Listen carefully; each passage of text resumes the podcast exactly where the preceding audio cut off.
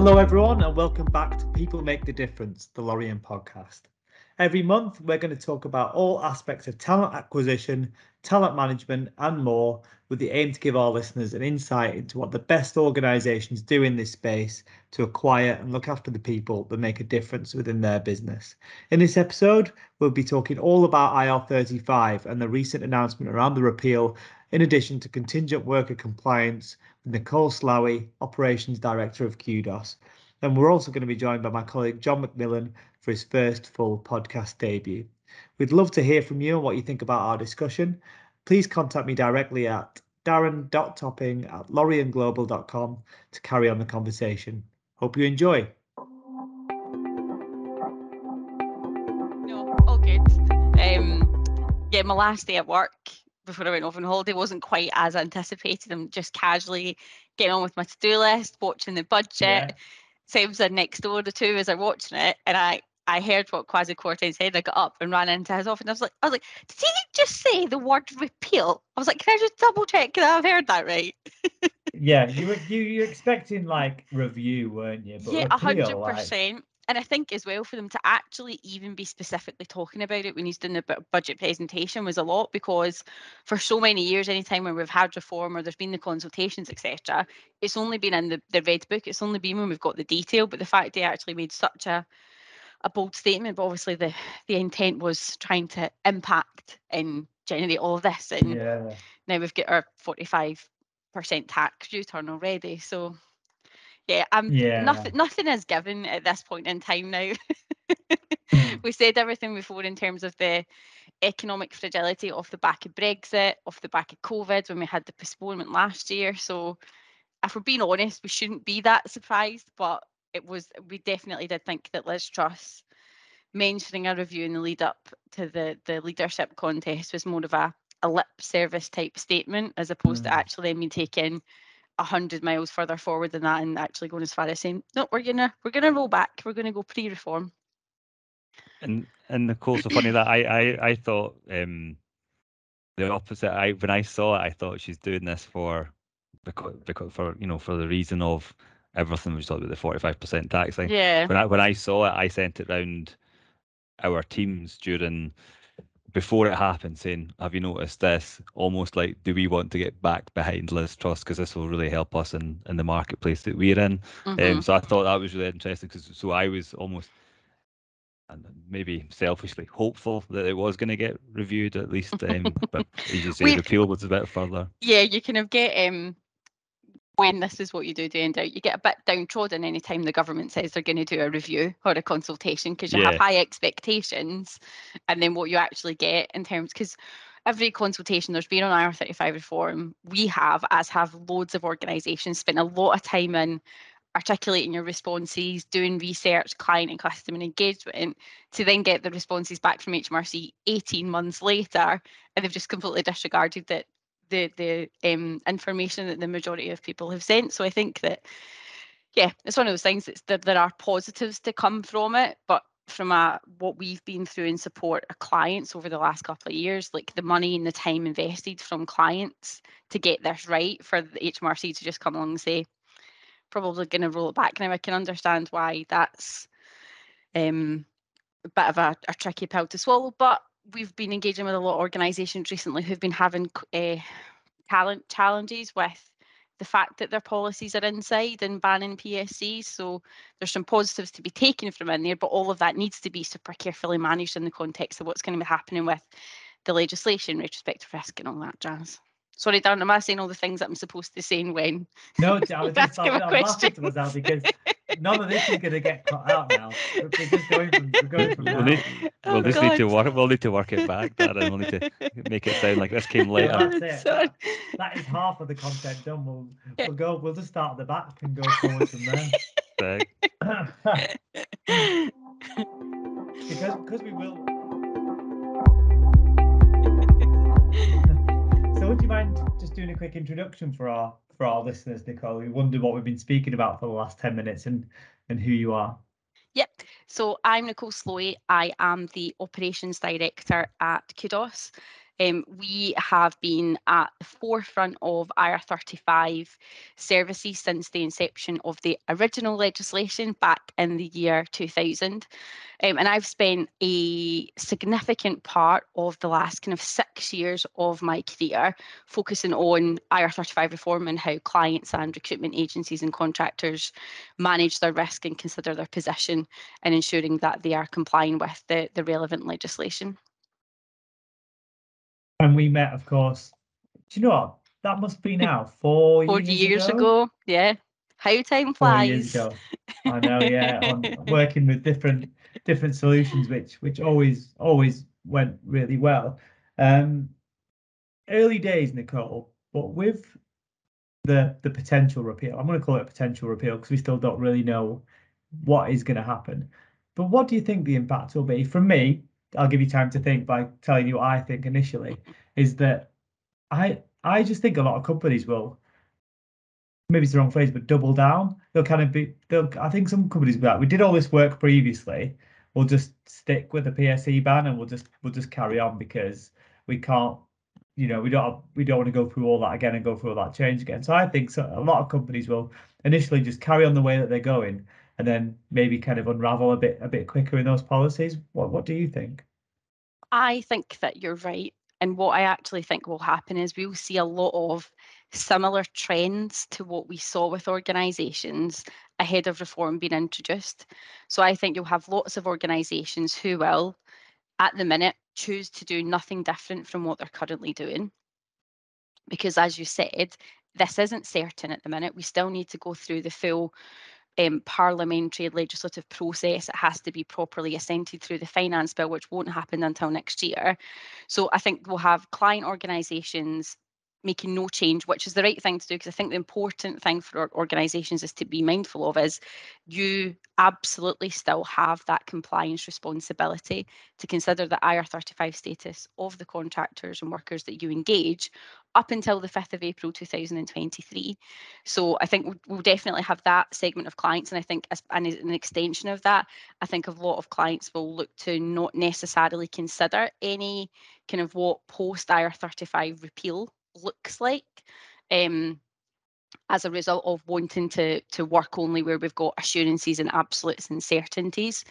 On the opposite side of the spectrum, um, and something that I've seen quite a lot over the last kind of six to nine months is those organisations who were looking to move a few inches away from that that ban position and wanting to actually explore what engaging contractors compliantly outside of IR35 could look like. I think that lots of people will still com- continue with at least exploratory conversations and considerations, but actually with a potential further softening of that approach because that risk then no longer exists from the 20 um, from April 2023 for engagements post that date. So obviously clients will still have that retrospective risk period for where it has been their responsibility um, in that reform period. But I think that that softening of well, the, ours was a risk position. We didn't actually consider status. It was just a policy ban. We're we're moving back the way because we were having some chat talent short chat excuse me talent skills and shortages that actually there's a greater incentive and a lessening of, of that risk consideration because there is a, essentially an end point to, to the legislation being applicable to those organisations. Can can I ask a wee follow-up question, Darren? Do you think that, and this isn't on the list, so apologies, Darren. Um, do you think that clients who have put in a blanket position are in a better place for the post April 2023 than those who maybe took a hybrid approach and maybe a 50 50 approach and did classify some inside and some outside? That's a really good question. I if we if we take it back to the true compliance consideration, organisations who made a commercial decision to ban PSCs and undertook no steps nor endeavours to actually assess the IR35 compliance status of their contractors are potentially in a more advantageous position coming out of reform because they have no retrospective risk position to consider. They have no we assessed a bunch of contractors who are inside IR35 who came onto payroll or went PAYE. They're now asking for contract rolls back. They won't necessarily have that to contend with. So I think from a a commercial and an operational perspective, some of those organisations may find themselves in a place whereby they could more easily transition back to how the world used to operate. But my caveat to all of that would be that Kwasi Kwarteng was very specific around some of his messaging and that the, the HMRC's stance and the Treasury's position is that compliance is still going to be a key area of focus. So those organisations thinking that they can just go back to the old ways of the world and treating contractors as though they're employees, that isn't going to stand going forward. So there should be none, no under no illusions as to that. But I would say there are less barriers um, for them to potentially consider coming back out because if you have those organisations where you've had that that level of compliance where you have a hybrid approach and you have some contractors where you have appropriately appropriately considered their IR35 status and they're inside IR35, then if there's those kind of demands and the noises that may come from the contractor population for those individuals to transition out and look to see where there are other opportunities in the market, there are some very specific technical considerations that need to be taken into account because if you are a client organisation and you have assessed a contractor as inside IR35, and just because it's no longer your responsibility to consider status, that you in turn potentially let a previous employee go back into contracting, you're going back to 2000 and that's why the legislation was originally introduced in the first place.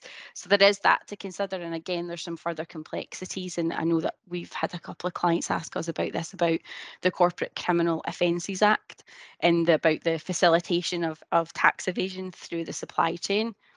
That could quite easily fall into that category if you're a client knowingly allowing a contractor to engage in your supply chain on an outside IR35 basis and go back into contracting, where as far as how you treat them is more akin to that inside inside piece. So there's loads of complexities. I'm not going to go into any details around it, the Corp no. Criminal Offence Act, and that's there's lots of people out there who know far more about that than me. But it's a consideration, and it was a consideration that actually came up when we had the postponement of reform um, back in 2020. So lots of clients wanted advice and said, well, we've done all this work. We've assessed a lot of these contractors inside. What is the risk if we just decide to pause that and re-engage all these contractors on an outside of IR35 basis? So those are the areas that organisations will need to think long and hard about. And I think that those are the areas where we would always be recommending to client organisations to seek advice. So I think in any organisation where they took that really uh, uh, any bit, bit large business who had their IR35 reform project teams and a plan and it considered comms and it considered risk and your approach to assessments, organisations from a, a best practices perspective should look to emulate something like that and seek advice to help them transition out of IR35 reform in that repeal position and understand where there are risks to their business historically and for the retrospective piece, and also what that's going to look like going forward. In addition to considering, well, actually, are there any opportunities here? Are there ways that we can actually better position ourselves as being uh, an engager of choice over some of our competitors, as with lots of organisations did going into reform? Cool. Such an interesting like point that you started there with Nicole, because in in my simple brain, I was like, oh, it's been repealed. Everyone will just go back to doing exactly what they, they were doing before. But it, doesn't mean that, does it? Because there's all that stuff that's happened in between. Um, yeah. What do you think it means for like independent workers and contractors themselves? But How should they, as individuals, approach that change? Because I know that obviously QDOS advocate, you know, on behalf of these these individuals. Yeah, I think for me, the messaging for the commercial entities is the exact same as the messaging for the independent workers and individual contractors is this legislation exists. You have a responsibility to manage your compliance and to demonstrate your adherence to considering your tax status position. And as such you should seek to manage that risk and take control of that as much as you can. So in the same way that whilst contractors don't strictly at the minute, you never know what might happen with the legislation and the simplification of any legislation that may come in the fullness of time.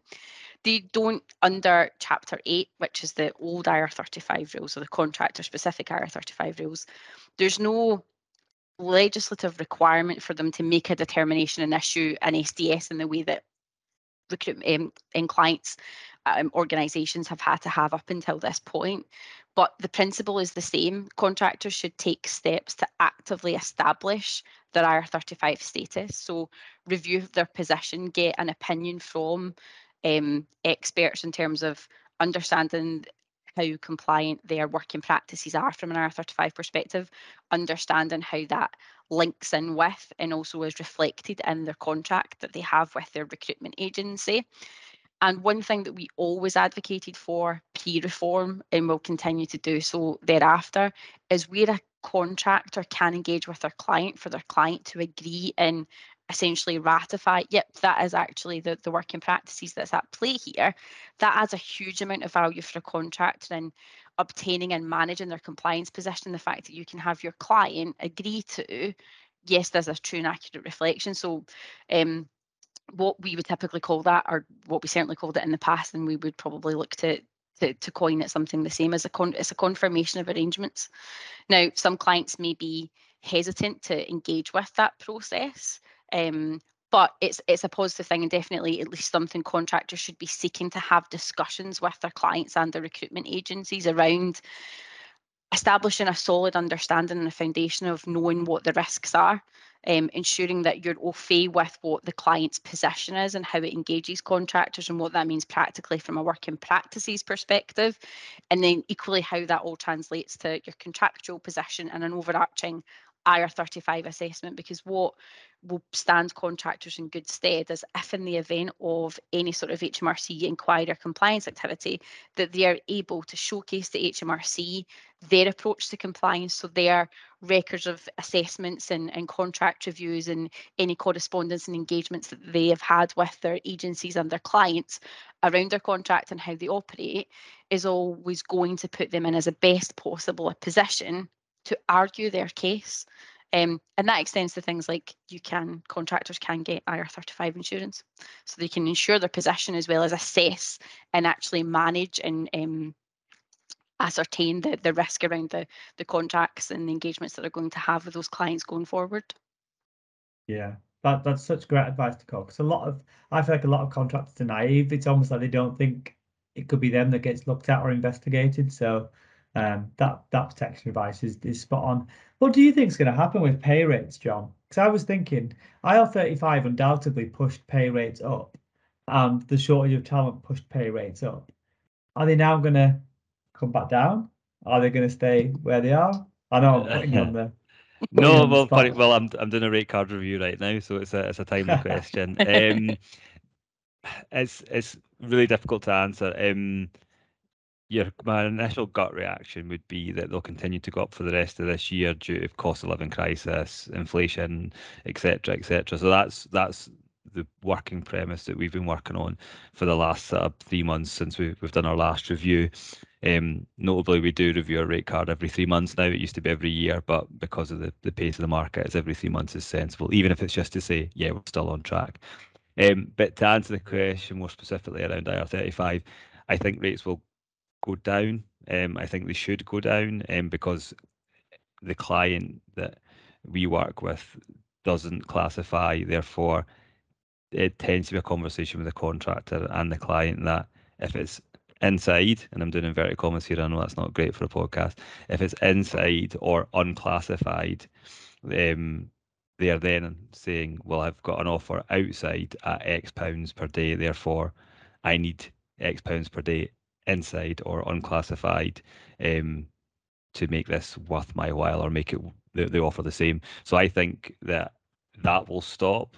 Therefore, rates should slowly decrease. Uh, I think the market should slow down a little bit. My only caveat is that we were seeing a bit of a jump to permanent. Um, it wasn't a huge jump because projects were taken off again.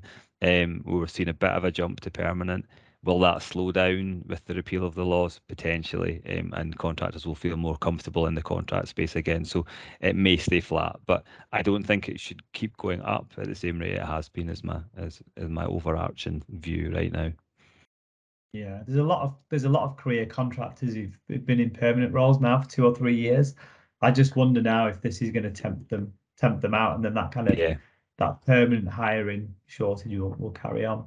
Um, on the subject of, of individual workers still, Nicole, but off IR35 now, you can you can put your, your legislative notes down. Um, what what having worked with Lorien and other recruitment companies and and obviously recruitment agents who work with contractors, what more can can our industry do to give them a better working life? I'm sure that there is more that we can do in this space, but sometimes when you're in the context, you don't see it. Have you seen anything that you think more organisations should be doing to help out Mm. independent workers?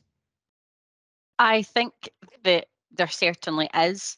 I'm going to very briefly pick up my legislative legislative hat again, just ever so ever so oh, briefly. Oh, put, put it away.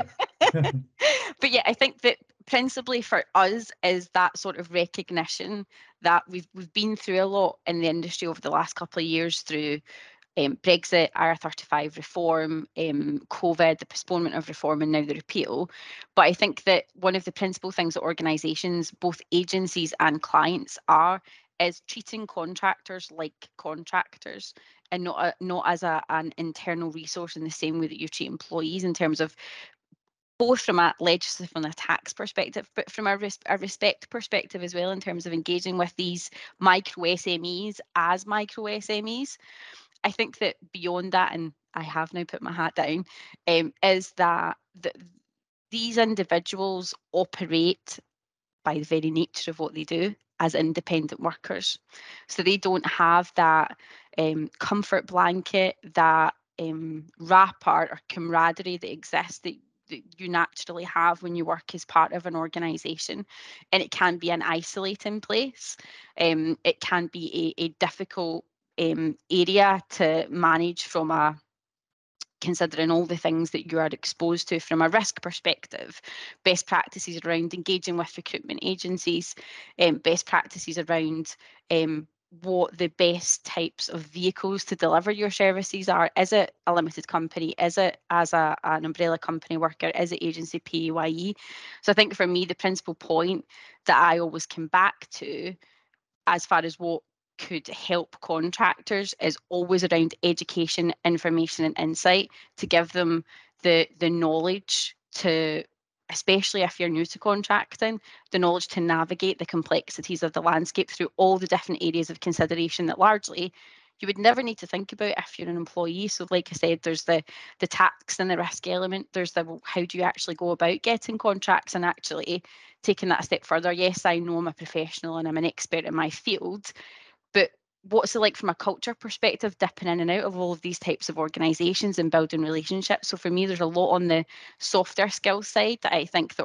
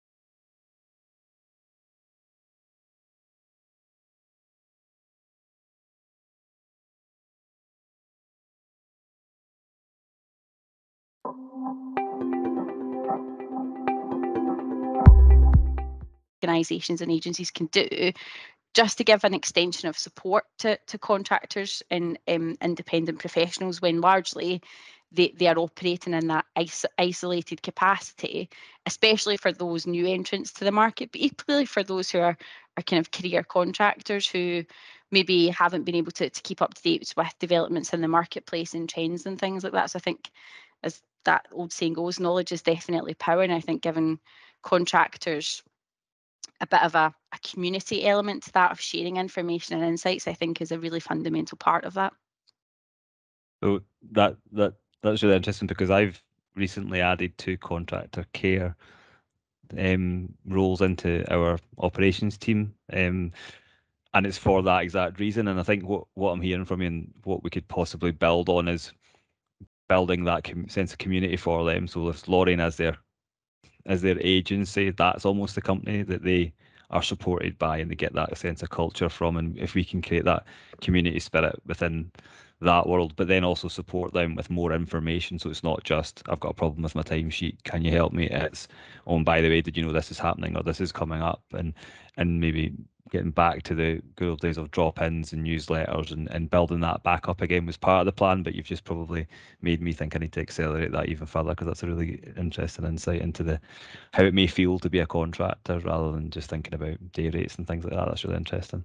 Yeah, we've done quite a bit of research and engagement with our own customers, and there, there is a lot around that. And we did, as you can imagine, a huge amount around it when it came to, to COVID and financial stresses and pressures. And also, there's been lots of campaigns around um, sort of contractors being left out in the cold where there were all the financial support measures and things like that. And I think that's definitely a trigger to consider that engagement piece with contractors has been a fundamental part of any and, and, our organization is is not any different to that in terms of the, the engagement that we have with our customers and it's about information and knowledge and sharing and experience. But i think we are organisations, especially in the agency space, have that opportunity to potentially create that a bit of a community there, and contractors get the benefit from having some sort of level of peer engagement, market insights, having an understanding of what's going on out with the confines of their current contract is going to go quite a way to, to kind of make them more engaged and make them better at operating in a, a contracting capacity going forward. Yeah, no, I agree totally. Um, I know we're nearly out of time, Nicole. So are we okay to keep you for another five minutes? Of course you are. Yep. Okay? Yep. I've got a um, reasonably free afternoon. Oh wow! Don't tell anyone. I'll keep it quiet. That's um, why the door's um, shut. so as I mentioned earlier, we've we've worked together for a couple of years now, and every time we we've worked with you or we've introduced you to a client, they've always been been blown away by your kind of expertise and and how you bring clarity to these kind of situations. And I know that you've been at Qdos for over 10 years now, and you've kind of really accelerated in your personal career throughout that time. What advice can you give for people, and particularly young women, I think, who may want to follow in your footsteps? What's your what's your journey been, and, and how have you got there? Oh, um, my journey has probably been a somewhat unconventional one to an extent. Um, I, from a very young age, made the decision that I didn't want to attend university. Um, I was a hard worker. I always had part-time jobs and things like that when I was at school. But I identified really quickly that I wanted to get into some sort of professional services type role with an opportunity to learn. So I actually started my career um, in financial services working for a high street bank and I went into an undergrad program um, did a lot of on the job learning, also did on the job academic learning. Um, and that sort of set me on the path to ultimately where I am today. But my approach throughout my career has always been to jump at every possible new opportunity that presents itself to you and learn as much as you can. So, in all the organisations that I've worked for throughout my career, I've always worked across functions and in different departments to learn as much as I possibly can. And I always like to think of myself in a lot of ways as a really good generalist because I I do well and I excel when I have a good knowledge and a good understanding. So we are individuals have got opportunities to go on secondments, work in different departments, participate in participate in projects and volunteer to participate in projects that are out with your business area because all of that really good knowledge is going to stand you for good stead both in terms of um, growth and development within your own organisation but also for future job opportunities and the the ability that you can demonstrate the variety of your your knowledge and and we encourage that in our business and I certainly encourage that in our business through the development of our junior staff and making sure that they're cross skilled and they they can talk to all the specifics of our insurance policies just as much as they can our IR35 consultancy services.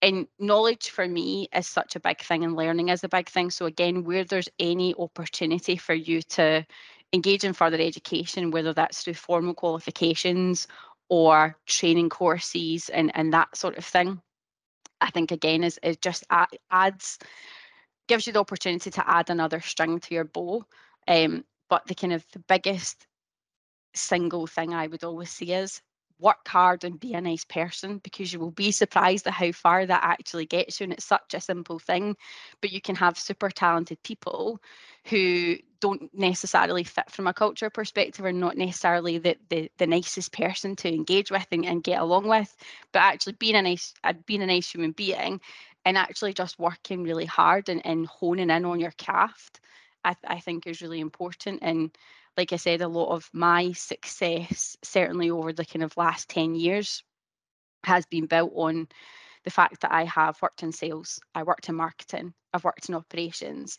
I've worked in tax and finance, and all of these things combined together actually give me a really, really unique skill set that not what not that many people ultimately have. So I think that where you have the ability to do that, I would always encourage that, and, and we certainly do that from a, a Qdos perspective when we are thinking about the development of um, of our staff as well, um, and, and just get really or just get really interested in kind of super exciting topics like IR35.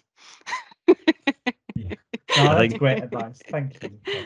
I think I think what you're describing is like what we talk about. What we used to talk about when I worked at NatWest is T-shaped people. So it's a, a generalist with a specialism. So you become that that yeah. trusted advisor because you know a bit of everything or know people or that know yeah that, that can support you.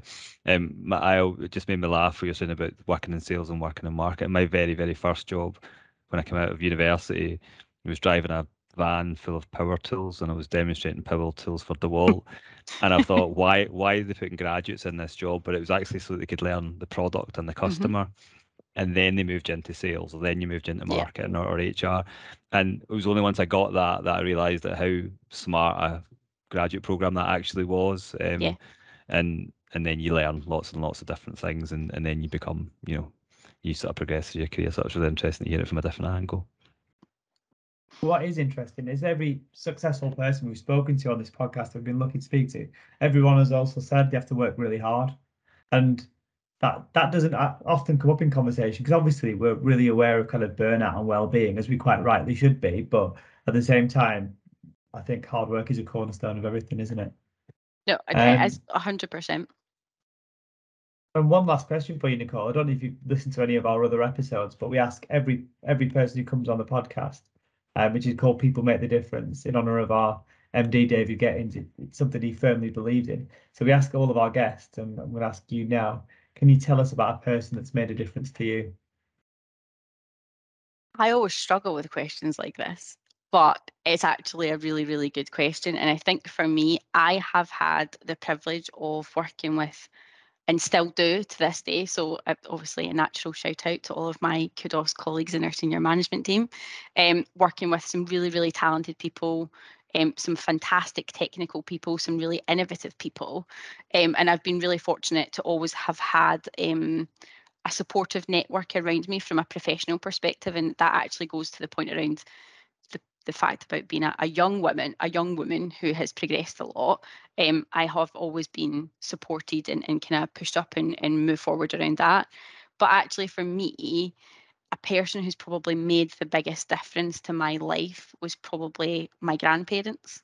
So I have that work ethic and that working hard attitude has been instilled in me since I was a kid. And I was really fortunate to spend a huge amount of time with my grandparents when I was growing work because growing up because both my parents worked full time, so my grandparents were my childcare as a kid, um, and that just that that approach of commitment to to family um, and recognizing that uh, when you're part of a big family, everyone has a role to play. You don't get away with sitting about and doing nothing.